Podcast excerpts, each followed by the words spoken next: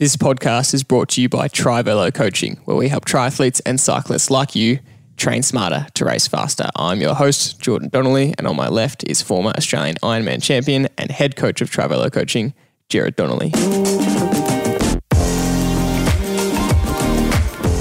Today on the podcast, we are very excited to bring another very special, unbelievably insightful guest. We had such a great chat to this person, and we are continuously surprised by the quality chats that we get to have on this podcast. And again, this was no exception. Today on the podcast, we have elite professional runner, Dave McNeil. Dave McNeil is a professional runner from Melbourne, Australia. He is a dual Olympian competing in the 10,000 metres at both the London 2012 and Rio 2016 Olympics, with a best place of 16th in the 10,000 metre final at Rio with a blistering time of 27.51. That's 27 minutes, 51 seconds for 10,000 metres, 10K. He holds a PB of 27.45 for the 10K and recently ran a PB and Olympic qualifier in the 5,000 metres of 13.13. Again, an absolute blistering pace, which he's hoping will get him a spot on the team. And it seems a little bit cruel that you can run the Olympic qualifier and not be guaranteed a spot. So he is sitting, waiting to see if he will get picked, which he'll find out very soon. But regardless, we got to chat to Dave today, and what a great chat it was, Dad. Yeah, it's something about runners that I just love talking to. They've got a really measured, down-to-earth, non-ego type of approach to their sport, and we could learn a lot from these. And look, listening to Steve Monaghetti a few months ago, and Dave McNeil was no exception.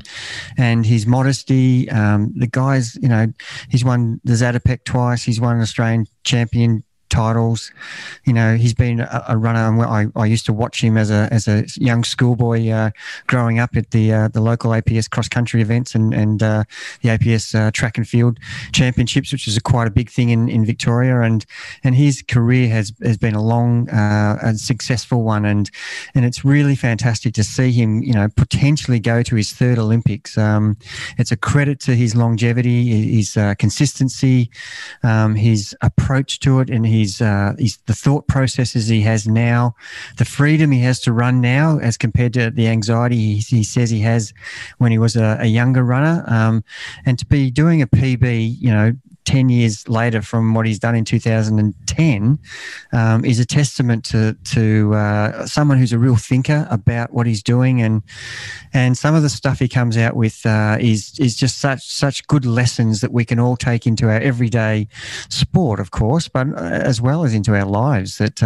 you know, you need a certain balance in what you're doing, and anything that's extreme is unsustainable, and he epitomizes that. And I just think it's one of the better conversations we've had for the people who are out there really trying to, you know, everybody's competitive and wanting to better themselves, and it's not going to happen every single session. It's not going to happen every single race, and you have to be at peace with yourself about that, and that comes across loud and clear with the way he goes about everything he does with his chosen sport, which is track and field. As always, we couldn't get enough. We wanted to hold him on the podcast like we do with every guest. We just want to squeeze as much information out of them as possible. So we hope you enjoy this chat. Without further ado, here is the episode with Dave McNeil. All right, we've got Dave McNeil on the line. Dave, thank you so much for joining us on the podcast. Do you want to start by telling the listeners whereabouts in the world you are at the moment? Well, I am not in Melbourne. I'm very fortunate to be on the other side of the world. I'm in St. Moritz, which is in Switzerland. It's a, I guess, relatively higher altitude location, pretty popular with skiers during the winter.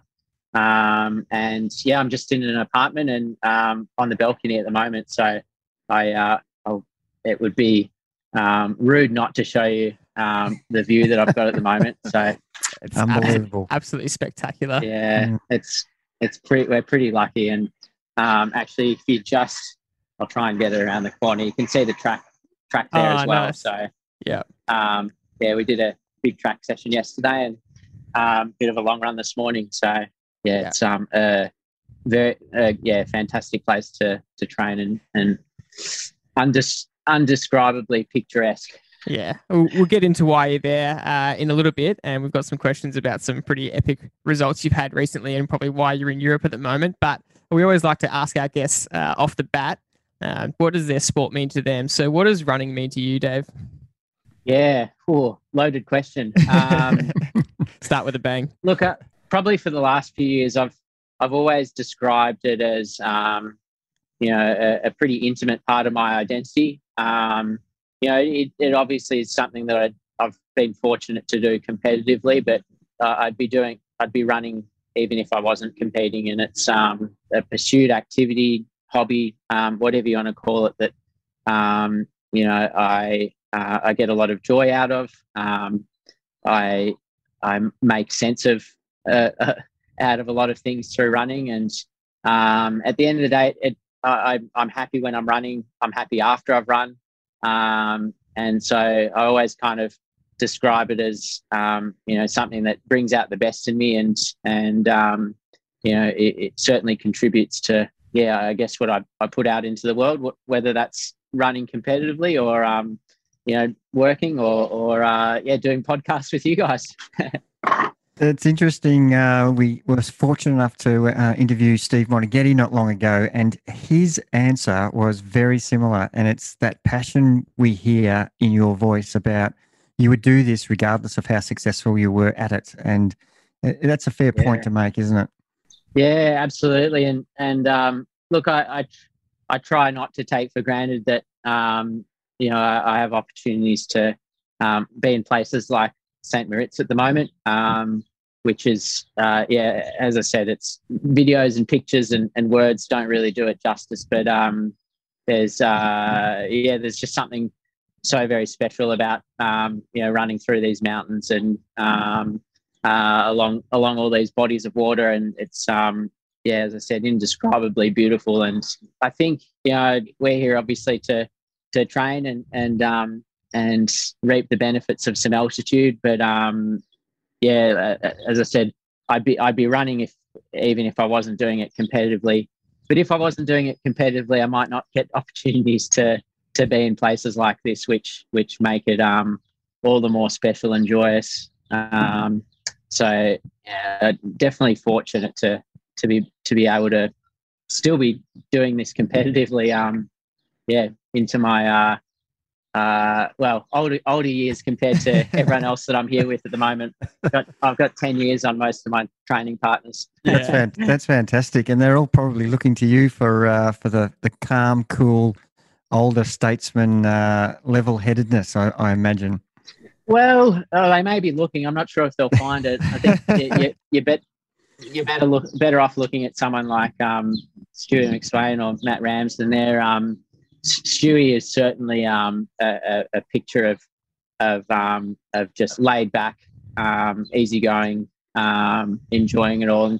And for me, I think it's been a bit of a journey to get to this point where I'm I recognise and I'm a bit better at just kind of having figured out what works for me from a training and racing and headspace perspective. And it's even for me, looking at people like Rambo and Stewie, who the cream of the crop at the moment. They're, Matt's only 23, I think, and Stewie's just turned 26, so both pretty young, but wisdom beyond their years. And then that's not even to mention, stalwarts like Jen and Ryan Gregson and a lot of the other people we've got here. So I've got good role models, as much as, maybe they look up to me as the older guy who's been doing it for a while. And do you feed off each other a bit with motivation and professionalism, and the way you would notice little things, that little intricacy things that they're doing each day, preparation-wise, getting up, food-wise, stretching, all the 1%ers. Do you sort of, I should be doing that because he's doing that? You probably know these guys very well anyway, but... look, I mean, there's certainly a culture within the group that makes everything kind of self-sustaining. Obviously...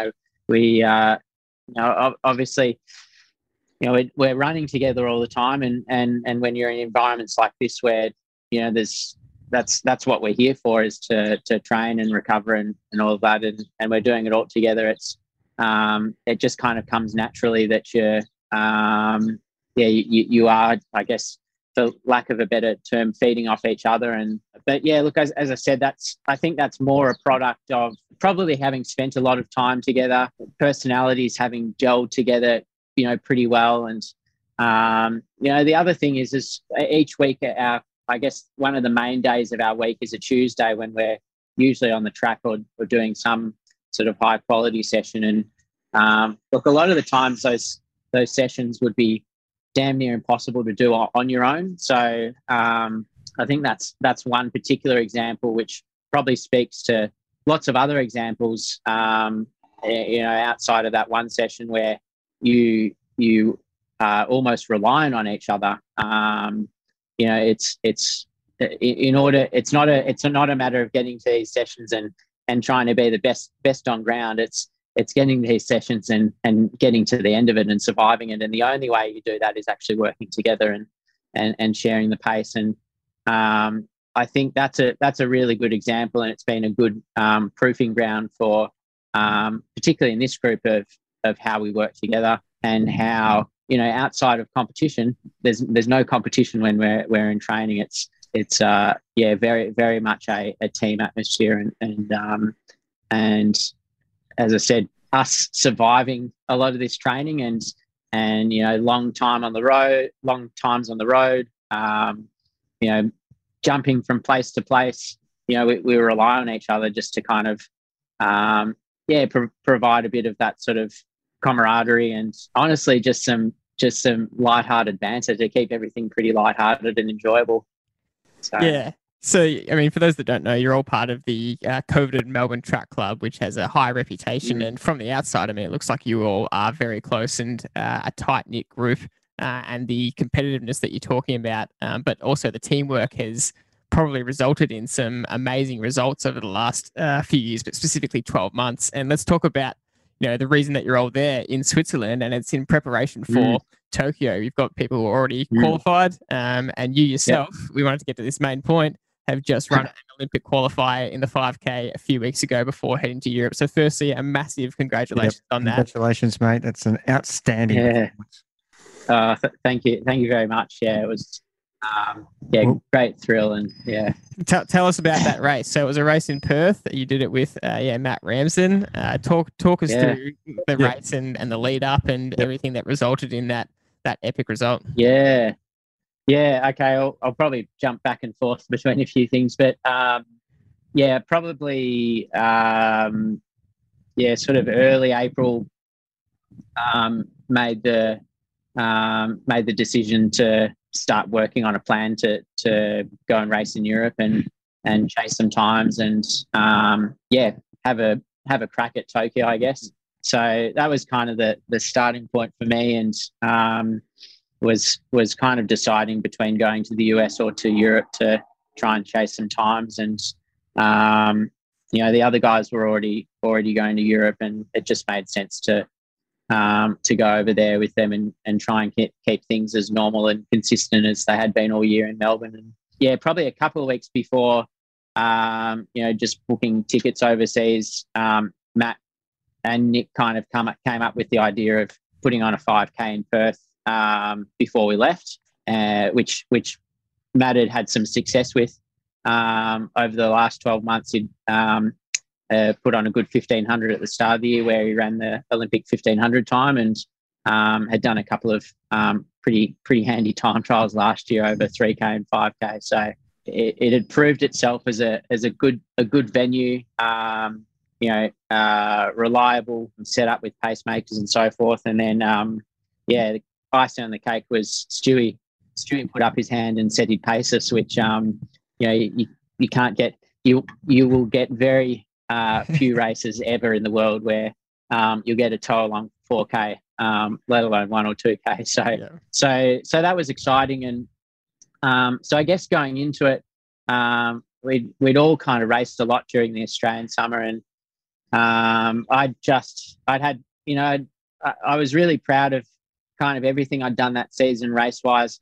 I'd run some, you know, a good 3K, but arguably hadn't, you know, competed really well at some other races, and kind of had finished a bit further back. But having said that, I'd been really proud of how I'd run it and run a lot of those races, and just trying to kind of find a layer of aggressiveness and really working on, I guess, being a little bit more present and calm and collected going to these races and really backing myself. So I guess leading up to Perth, you know, I'd for lack of a better term, I'd probably grown some balls, I think, and was really giving myself a shot at some of these races.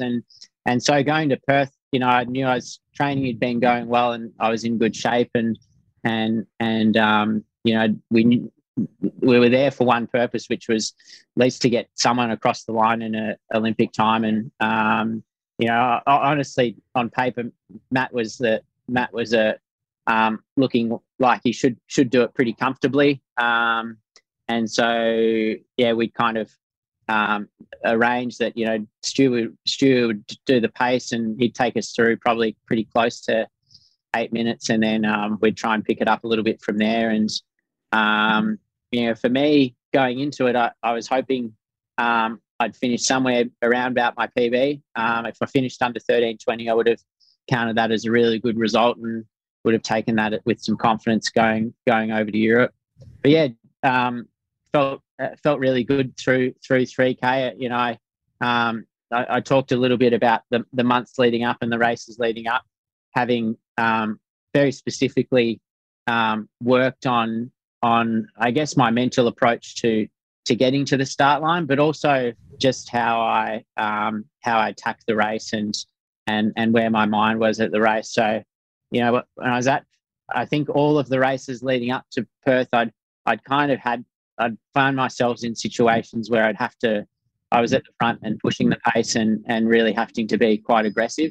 And this was an opportunity where I didn't actually have to do that. I could just sit in and stay calm and collected and enjoy the ride. And then just, you know, when it gets tough after 3K, which it usually does, just try and fight on. And yeah, look, fortunately felt really good at 3K. What was your 3K split, Dave? We're right on 8 minutes. Yep, yeah. Okay. Yep. And you just ran a 7:46, hadn't you? Yeah. Previously. Yeah, probably. Yeah, about a month and a bit before. So I remember after doing that 3K, I was like, man, you know, I should be able to get through 3K over 5K in 8 minutes and feel super comfortable. And sure enough, I did, which was good. And then, you know, probably another lap or two later, I started to notice that a bit of a gap was forming between Matt and Stewie, and I probably hesitated for, you know, 200 metres, but then just, I don't know, you know, you just have to kind of go on your gut, and I kind of bridged that gap and got in behind Stewie, and yeah, I was just feeling really good. And at this point, I wasn't really thinking about it at the time. I knew I was feeling good. I knew I was having a good race. But yeah, got to about a lap to go, and realised I was kind of a sniff at the qualifying time. So, which was 13:12. Yeah, 13:13.5. Yeah. So, and I think I went through. I was about 12:16 or something, I think, at the bell, and yeah. So I kind of. I didn't take off like the clappers. I took off with a bit of measured restraint, but picked it up a little bit, and then, you know, I just wanted to make sure I got to that home stretch and wasn't dying in the arse, and fortunately I did, and yeah, crossed the line, and it was obviously very close, but yeah, managed to dip under. So yeah, it was definitely a bit of a shock, because I was hoping that a PB was inside, and that might have been, you know, 13:16 or 17 or something. So, but to get the time, you know, right before it was actually going to Europe, which was kind of the purpose of the trip, I was like, wow, I mean, don't need to go overseas now. that thought lasted probably an hour or two, and then yeah, realised there was still a lot more work to do. So here I am. What a great story that is. And you must have been pinching yourself to have Stuart McSweyn, who's probably in the top 5K runners, top 10 5K runners in the world at the moment. To have him pace you, you must be pinching yourself to having him in front. Yeah, look, I think I guess you have to look at that particular race with a bit of perspective, and this is true all the time. And I've said this to a few different people, and you know, my PB before that race was from 2012, so 9 years ago. And look, there've been plenty of times in the last 9 years where I've been in, you know, really good shape and certainly capable of running PBs, but you know, the further into your career you get, and you know, the faster your PBs get, the gains become increasingly marginal, and often the difference between running a PB and not is not necessarily your fitness. It's opportunity, it's timing, it's conditions, it's paces, and this was a case where all of those kind of stars aligned. You know, we had good weather in Perth, you know, exceptional pacemaking, and also it was a reasonably small race, so it didn't have the kind of the extra pressure of, you know, getting clipped and pushed and having to go around people and things like that. I mean, in many ways it was a glorified time trial, and you know, I'm not afraid to admit that, and I know a lot of people will see it as that, and that's okay. But it was certainly very personal for me. I think in 2018, towards the end of 2018, I remember sitting down with Nick, and this was, you know, 9 months after the Commonwealth Games, and I'd had a pretty nasty injury there and had sat out for about 6 months of pretty much not running at all. And I decided then that all I really wanted to do for the rest of my career was try and get my PBs a little bit quicker. I wasn't too worried about if I made another team or went to another Olympics. But that's what I wanted to do. And so it had been a goal for a while to chase those PBs. I think, you know, stars certainly aligned on that day. Stars probably aligned with COVID and getting an extra year to basically have some uninterrupted training, and so I certainly benefited from, you know, basically a whole year of training last year, and not having to worry about getting up for races and tapering and things like that. So it's probably all contributed to where the fitness has been this year and that result. I do want to ask you about that, the COVID year in a second, but I don't want to move on from this PB you've done without asking, what was your feeling in that first hour after the race, the next 24 to 48 hours? Really interested to know, how good did it feel? Yeah, I mean, I crossed the line, and you never quite know when you're that close, because the clock and when you actually cross the line and when it stops can always be a little bit off. And I crossed the line, and I then didn't see the clock, so I kind of turned to the crowd who were on the track and asked, did I get it? And they said, yeah, you got it.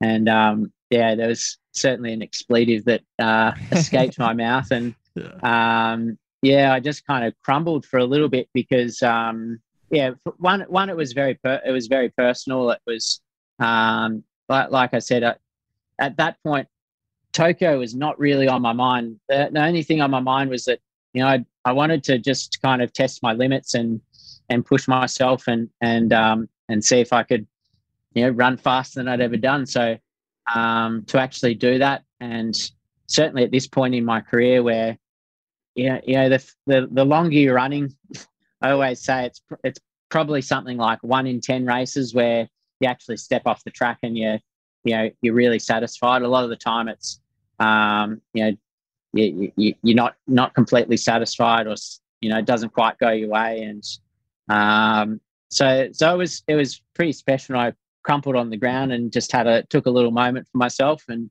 then it was just a lot of ecstasy for the next 24 hours, not a lot of sleep, and a lot of messages and phone calls, and just sharing it with my little posse of close supporters. And for those who don't know, Dave has been to two Olympics already. He's been to London and to Rio. And, you know, it's no guarantee that he's going to be selected for Tokyo, but he's put his hand up. He's qualified for the time, and that is a bit of a wait and see for selection, isn't it, Dave? And that's kind of a little bit nervous, I suppose. But what a fantastic palmares to be able to say that possibly you can go to three Olympics as a track runner, which there's not a lot of Australian runners. Is there anybody, Dave, who's done three? Yeah, three's certainly less common. But yeah, we've had it. You know, I've had a few that have done. You know, Monas, I'm pretty sure did four. You know, Jeff Risley, who's from my era, he's on the verge of potentially going to a fourth one as well. But yeah, it's you know, it's pretty special, and you know, certainly be a great honour. And I it is. It's at this point, it's certainly for me definitely the wait and see now. I won't be doing any more races before the qualifying window closes.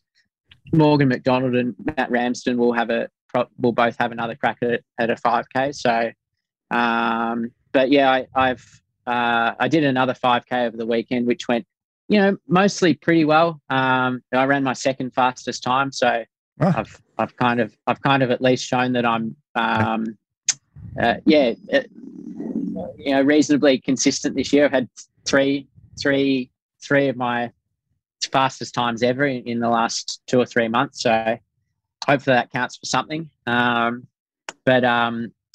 at this point, it's out of my control. The only thing I can control now is staying healthy, keeping fit, and I guess at the moment I'm just training for Tokyo, whether or not it happens. Because I think, you know, the decision at this point whether you go and race again and try and put something else on the board. For me at this point, I'd much rather focus on getting to Tokyo. In the shape and in a position to hopefully make a final, and rather than just kind of keep chasing and hoping to impress selectors. So we'll just wait and see what happens.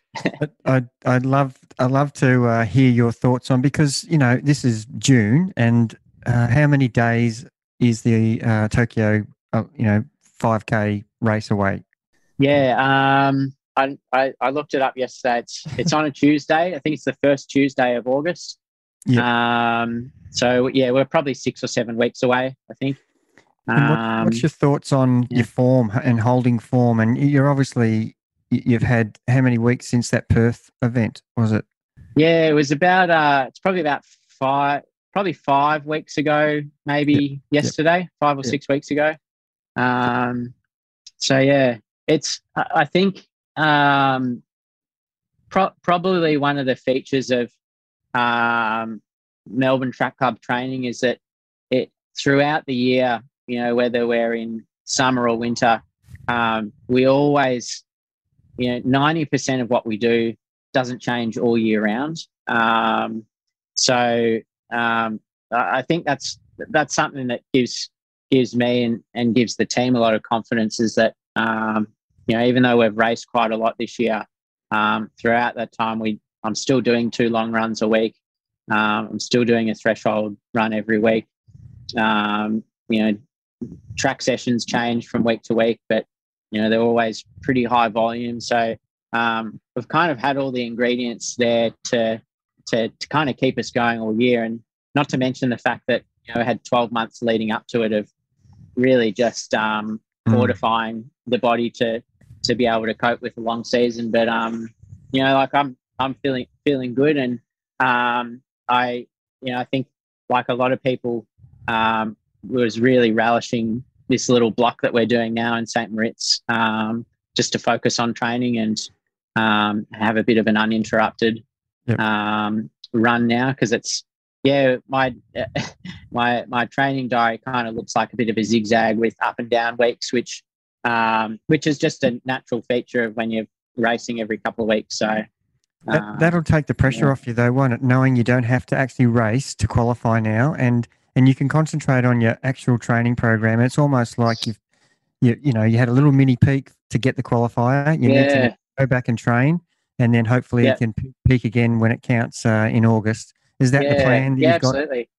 Yeah, absolutely. And I mean, the other good thing is that, you know, whether I'm racing or not, or whether I get a long block of uninterrupted training or not, it really doesn't change. You know, I'm not training any harder now. I'm not, you know, I'm not putting in any extra miles now. I'm literally just doing what I've done all year. You know, the only difference is, you know, if we've got a race on, you know, you might do just a 30-minute jog the day before to kind of freshen up and then, you know, your race day is usually a few less Ks, and then you might have a shorter run the day after. So just not having those sort of 3 or 4 day blocks where everything's a little bit down just allows you to kind of, top up the engine a little bit. And, so certainly some confidence to come from that. But also, it's nice to just take the mental pressure off for a little bit and just enjoy training and enjoy running in some nicer rounds for a few weeks. So that was going to be my next question with regards to your training block throughout the COVID year. We had a pretty interesting kind of experiment with all our athletes who are mostly age groupers, so definitely not elite or professional. But last year, because of all the COVID lockdowns, we had a lot of our athletes improve dramatically because they had completely uninterrupted training for the first time in their age group careers, because most people work or family gets in the way. But we had these athletes do 6 months of real winter training and come out absolutely firing. How did that kind of uninterrupted training period impact you and the team around you? Yeah, I think the impact is probably a few-fold, or at least twofold. I mean, there's the obvious one, which is the I always look at training as basically you're gradually just kind of building layers of resilience to your body. So you can build layers of resilience either by you up your mileage, you up your intensity, you reduce your recoveries. You can do it a few different ways. But when it comes down to it, you're basically just increasing your body's tolerance to cope with work. And so, having long uninterrupted periods of that, really, really allows the body to adapt and not have to necessarily go through these up and down cycles. So there's definitely the physical component to it. But I think also probably, I think, invariably whenever you have a goal or a race or something that you're working towards, there is invariably some mental anxiety that accompanies that. More stock gets put on in did the session go well or not, whereas last year really didn't matter whether the session went well or not. It really just mattered that you got the work done. So I think probably longer uninterrupted periods of kind of low pressure, low anxiety, probably lower stress, probably helps your body physically and mentally recovering, being able to absorb training. So I think it's probably a combination of factors that led to that. For me, I'd finished a physio degree in 2019, and I'd kind of set aside the first half of the year to focus on Tokyo, and was going to start work after that. And then COVID hit and plans changed, but jobs also dried up. So I didn't have much choice for a few months and was kind of on the sidelines looking for work. And so that kind of gave me an opportunity, one, to basically be a full-time athlete for an extra year that I may not have gotten. Also gave me a lot of time to, I guess, more critically think about what works and what doesn't, and I think bigger picture, just what's my purpose, what makes me happy, and at the end of the day, I think that's the most important ingredient in any success is you've got to enjoy it, because if you're not enjoying it, then that sort of stress and anxiety is higher. It's you know, the motivation and the presence in your activity and being present in the activity isn't there. So having some time to kind of really critically think about that's been really good for me, and I think yeah, it's probably paid off a bit this year as well. There's so much in those summaries you've given, and would you say it'd be fair to say that that experience really has helped set up this year's results? And over the journey that you've been a runner, as you said before, everything's built on layers, and that was a really different year for everybody. And it's really quite amazing that after all these years, and you've said yourself, it took 9 years to do a PB, and it wasn't that that COVID year that enabled that to happen, in your opinion? Oh, yeah. Look, it was certainly a huge part of it. I've never stopped sort of running over the last few years, but you know, between 2017 and 19, I had a lot going on. I was studying full time, doing clinical placements full time, had a part time job on the side as well. So I just had, you know, I was kind of stretched pretty thin, and so going into 2020, you know, things were going reasonably well. But you know, if I look back on it, you know, I'd say maybe my chances at making Tokyo, if it had been in 2020, would probably have been a bit slimmer, having not had, you know, perhaps that really good foundation beforehand. So I think that's probably paid off pretty well for me this year, and I don't think I'm the only person that's worked for. But yeah. Some key words you used there, which I really love, were presence and enjoyment. And that is so key for our athletes, because being non-professionals, being able to enjoy it is the most important thing. And having presence is really what allows that. It's kind of ironic that as a professional, you're not really supposed to enjoy it because it's your profession, but being present and enjoying it more is probably going to help you perform better. Did you take that those lessons into the races this year, kind of what you learned from last year and your experience? Yeah, absolutely. And, you know, I look back throughout my career, which arguably has been pretty sporadic. You know, I've had lots of successes, but interspersed with, you know, lots of injuries and periods of running pretty ordinarily. And I think for a long time, certainly in the early 2010s, there was always an anxiety around, you know, what am I doing, or should I be doing this? Should I be doing that? And it just was kind of this negative feedback loop that I guess just, it created a headspace which wasn't conducive to racing well, to training well.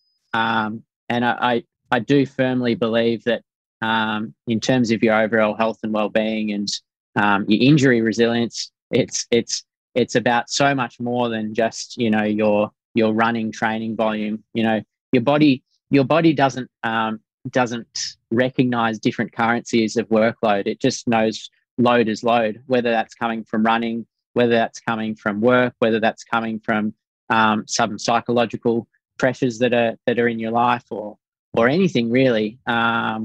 And so I think, yeah, certainly for me in probably the last 2 or 3 years, you know, my biggest mission has been, how do I make this enjoyable and sustainable? And, you know, for me personally, I need to have a bit of balance in my life. I need to have things other than running going on. And that's very personal for me. For other people, it's very different. It's, their best comes from when they're 100% completely immersed in just one activity. So I think that's a good point to make, is that there's no recipe for success for anyone. Some will be 100% all in, and others will have more success, you know, having a little bit more balance in their life. But for me, having the balance then I think has in general just kind of reduced my anxiety, you know, around training and racing and just life in general. I'm certainly not perfect at it. I still something that I have to work really, really hard on. But But yeah, I certainly this year, just through a few different conversations and probably through some particularly difficult challenges at the start of this year, I had no choice but to stop and slow down and just close my eyes and breathe and just put everything else aside that's going on inside my head, and just focus on my breath. And I think from that, I started to take that a little bit more to my running, to work as well. 6 months into a relatively new career, can be pretty stressful. But yeah, I think the point to be made here, and whether it's running, whether it's triathlon, whether it's anything in your life, I think, and what is it to be present? I mean, it's really just being in the moment. It's quieting. It's recognizing that your mind will think about things in the past, and it's recognizing that it will think about things in the future. That will always happen. And then just taking a step back from that, letting those thoughts pass through, and then just coming back to where you are. So when I'm on easy runs around places like this, it's easy. You immerse yourself in your surroundings.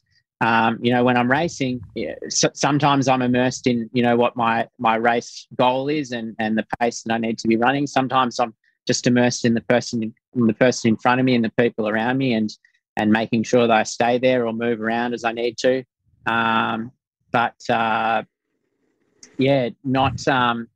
Not sabotaging your effort, whether that's on the track or at work or anywhere, based on anxieties around things that have happened before or what might happen in the future, neither of which you have any control over. You can't change the past, and you don't know what the future holds. So the only thing you can control is the present moment, and that's something I've certainly been working on a lot more this year. And as I said, I'm a relative newbie to I guess that this way of thinking, I guess, and a lot of work to do on it. But it's I've certainly found it helpful.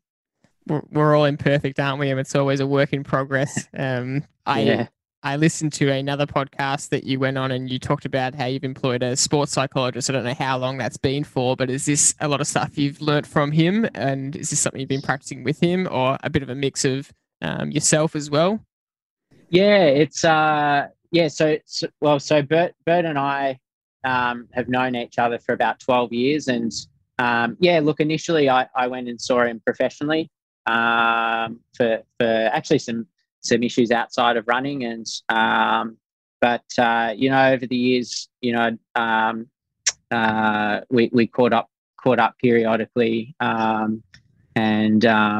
certainly helped with some preparation and issues around anxieties with running and racing, and it was a huge part of my qualifying for my first Olympics. But over the years, we've just become really good friends, and this was another one of the great gifts of COVID was being locked down, and Skype and Zoom and FaceTime calls becoming the norm. We just we caught up one time early in lockdown last year, and we we don't really. I guess there's probably not much difference between a friendly catch-up and a professional catch-up. We end up talking about a lot of the same stuff anyway, but we just kind of committed to doing that every fortnight. And we've kind of kept doing that all year. And Bert's one of my dearest friends. And as I said, we catch up as friends these days, but what we talk about, doesn't really change whether it's a professional or friendly call, and I like to think that I think we both get something out of spending some time with each other and absorbing each other's energy.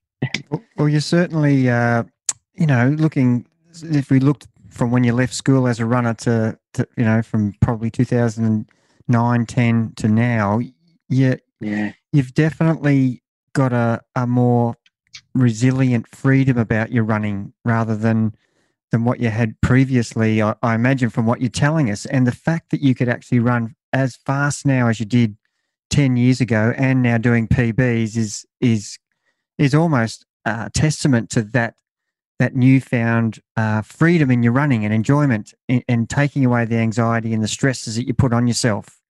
Would that be something that you think has made the difference? And it's never one thing, but yeah, you are running fantastic, and you're doing PBs.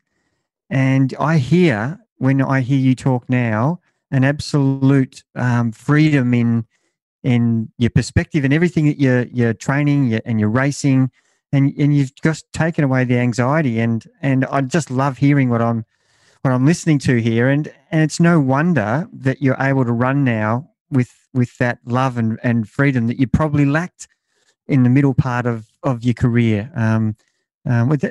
Just talk us through that comment. Yeah, that's a pretty accurate statement, and I've been doing this for a long time, so it's it's certainly been an evolution in, you know, how I've approached things and lessons that I've learned along the way, and how my thought process has changed. But look, at the end of the day, I think probably condenses down to two really important lessons. Is probably one, I think, is that there's no magic formula to running well and getting fit. And, we often attribute to, you know, the elites and professionals that, you know, they're doing all these 1%ers, but, it's always easy to comment on the 1%ers, but it's the 99% that's the most important. And, I think, probably I've had at different times, different levels of anxiety around, I guess, what those 1%ers are, and, what do I need to be doing to get the most out of myself? When in reality, like the most important thing is getting a certain critical amount of running in the legs, doing some training at that simulate what you're going to do in a race and the challenges that you're going to face in a race, and do it at a level and an intensity in it, and that's repeatable, and that you can maintain week in, week out, month after month, year after year, and it's probably no coincidence that the last 12, 18 months I've probably had the most consistent run of training. I think as I've gotten older, one of the things probably last year that that's probably helped a lot this year was having the confidence to say that, I'm a bit older now and I probably don't recover as well as I did probably 10 years ago. So I don't run as many Ks as I used to. And I think it takes a certain amount of confidence to be able to go, I want to run faster, but I can't run as much as I used to. So I think, finding that level of training that's repeatable, that's sustainable, and that you can just do week in, week out. That's probably the most important thing that has taken a long time to kind of get right, but probably is what's helped a lot this year. And then I think the other thing is all of that.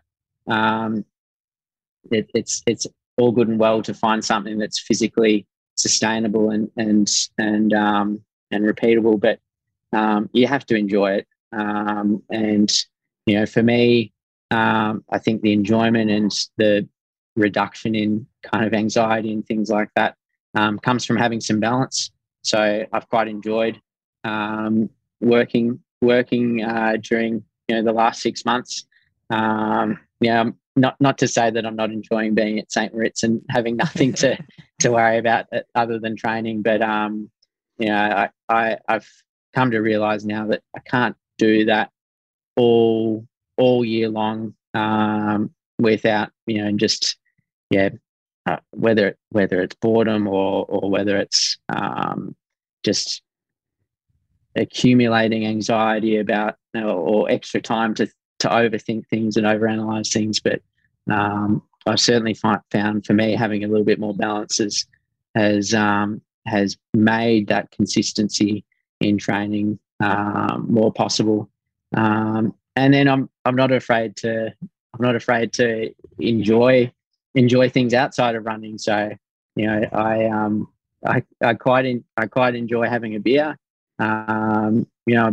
I probably during lockdown drank more beer last year than I would have at any other point in my career. But lo and behold, I was still running all right and still getting fit. And I don't drink to excess. I usually only have one beer, but a few nights a week having a beer is okay. And traditionally, when you think of elite athletes and the 1%ers, and you think a lot about sacrifices that you make to to be ready for training and things like that. And I think there's it's always a bit of a balancing act, making those sacrifices, but not at the expense of a sustainable level of enjoyment to kind of fuel yourself and fuel the mental energy that you need to actually do the training and mentally prepare for some of the races that we run.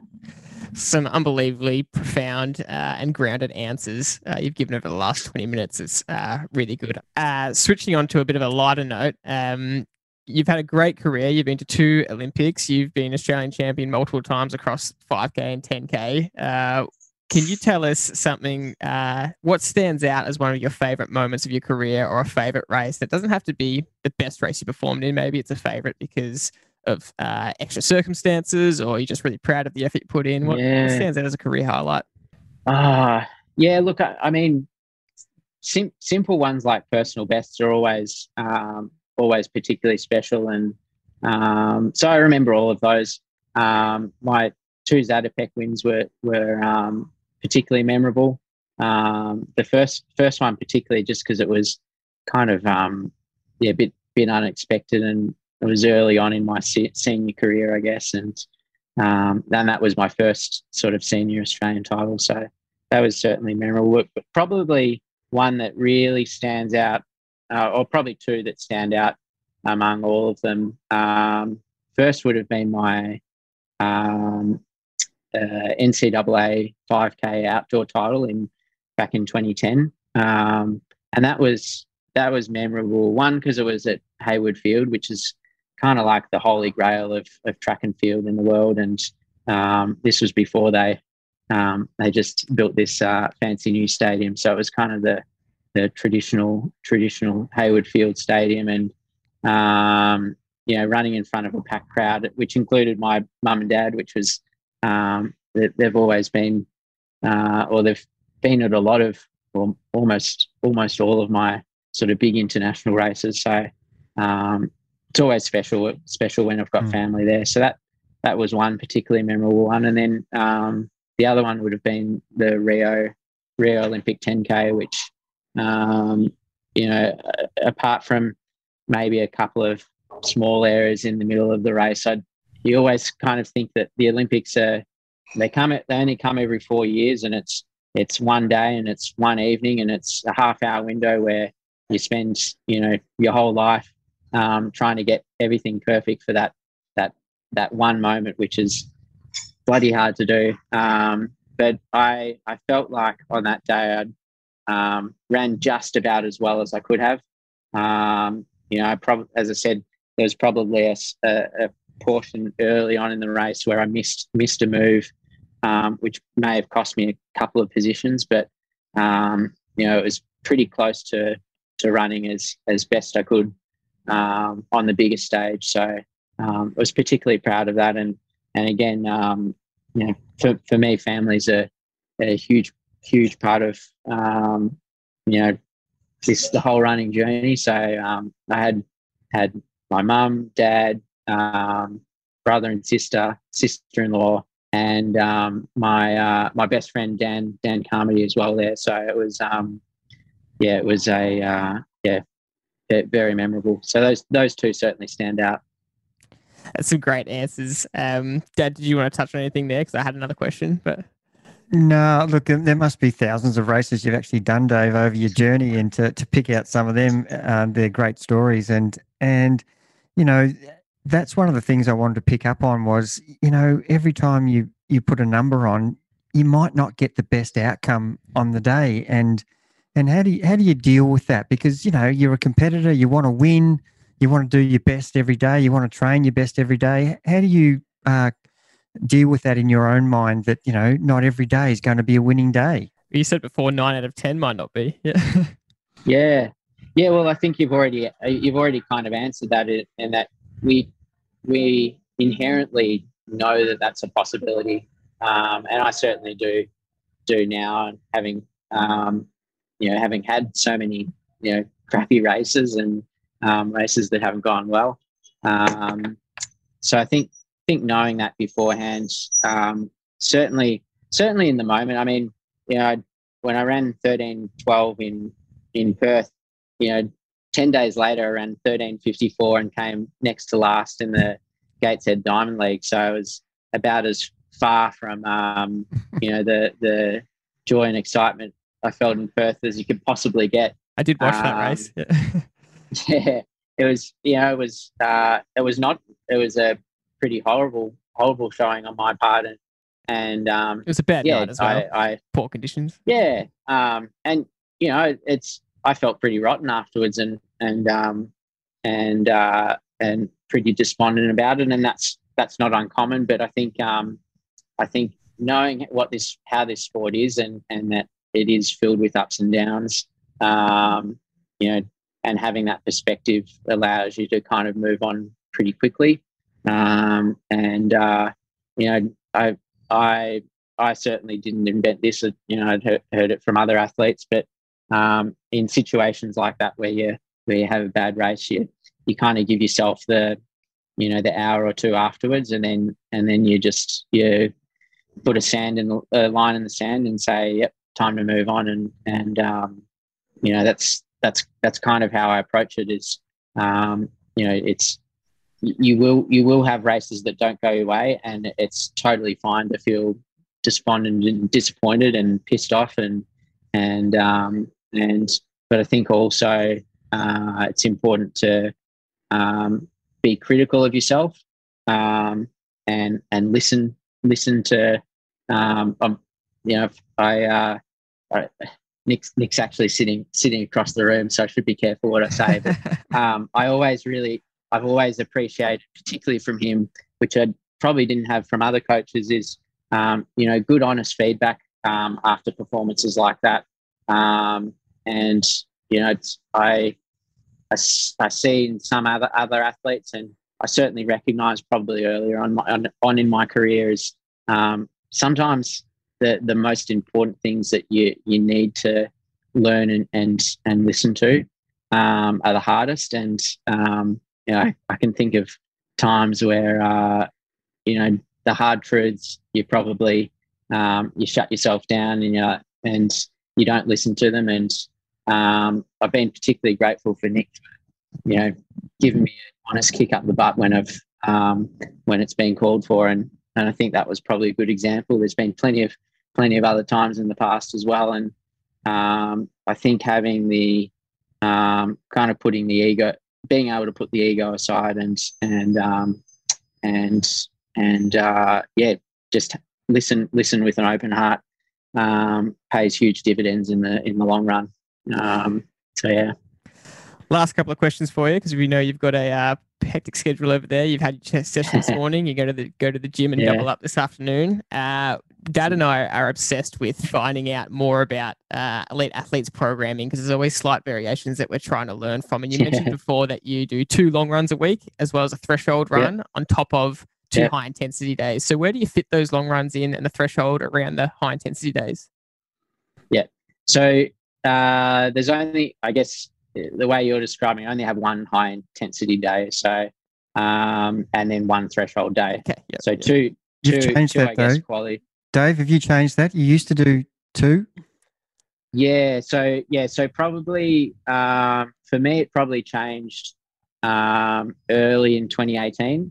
where I started to do just two quality days a week. Some of MTC is still doing three a week. We just came to the realization that, you know, it worked a bit better for me. I was probably not as resilient and as good at recovering as some of the other guys, and so yeah, my schedule tends to revolve around a Tuesday, generally interval sort of day, and you know, for most of this year it's a track day, and then Friday's a steady 30-minute threshold run. So that's Tuesday and Friday. Wednesday I do a long run. Sunday I do a long run.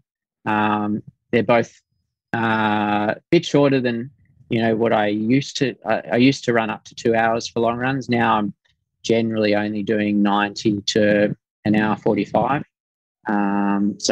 This morning was 90 minutes. You know, I think first week back at altitude, we'll see how Sunday goes, but it may just be 90 minutes as well. And then everything else in between is, some hour jogs. I will do a double run on my two session days, so Tuesday and Friday, and every other day is just a single run, and then a couple of days either in the gym or doing some core stability work. So that's great for us to know. Last question for the episode. And again, thanks for joining us and giving us your time. We like to ask our guests this question every time at the end, but what is a lesson that you've learned in the last 12 months that you'd like to pass on to other people? Ooh, yeah. Look, I think the one that's been most valuable and most meaningful, and the one that's probably helped from a performance point of view, is really putting in the practice and living in the present moment. It sounds really cliche. I hate saying it, but it's probably been the single biggest key to, you know, actually having some races this year that I've been proud of. You know, it hasn't been probably a lot of those in the last sort of 3-4 years, and that's partly because I've just had other priorities in life as well, but. Certainly from running and racing perspective, but that was probably born out of some other challenges I had at the start of the year, which was dealing with the death of an uncle and my best friend, a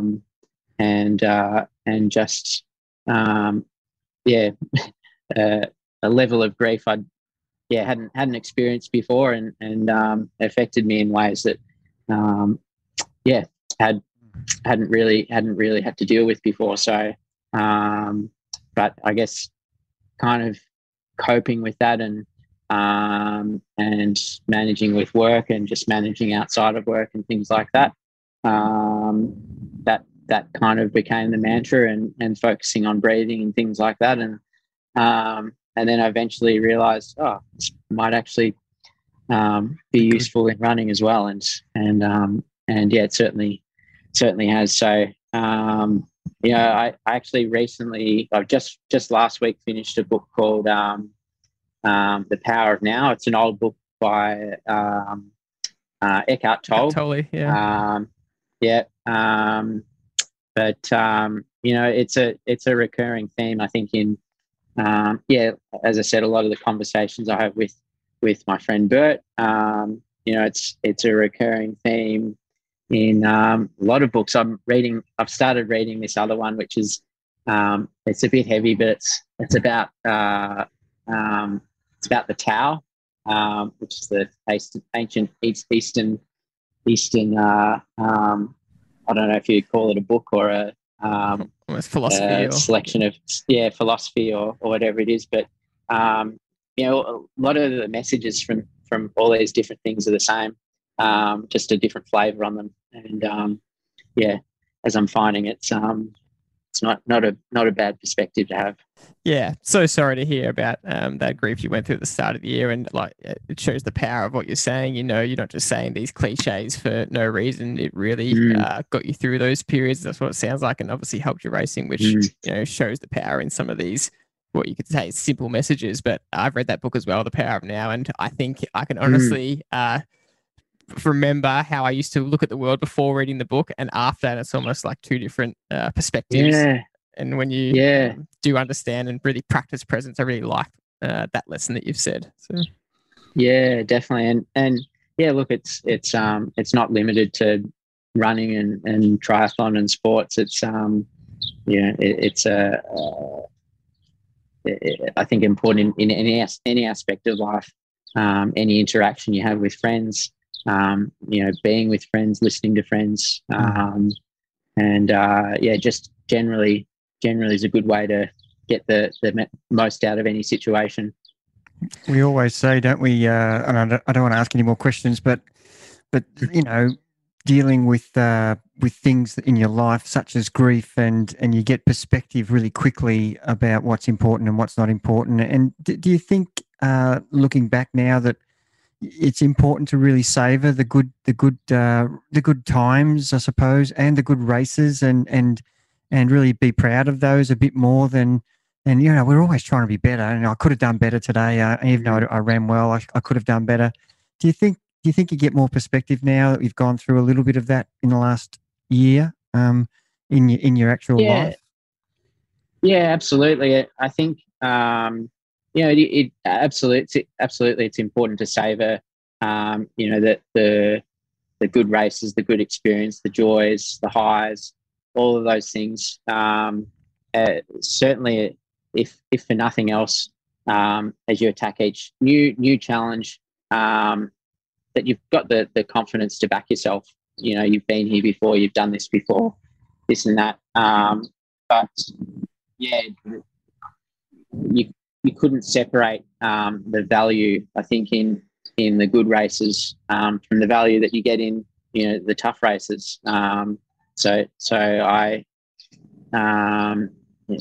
And in many ways, the tough races and the ones that don't go your way, or the ones where you make mistakes, are probably more valuable. And I'd be the first to admit that I make the same mistakes over and over and over again.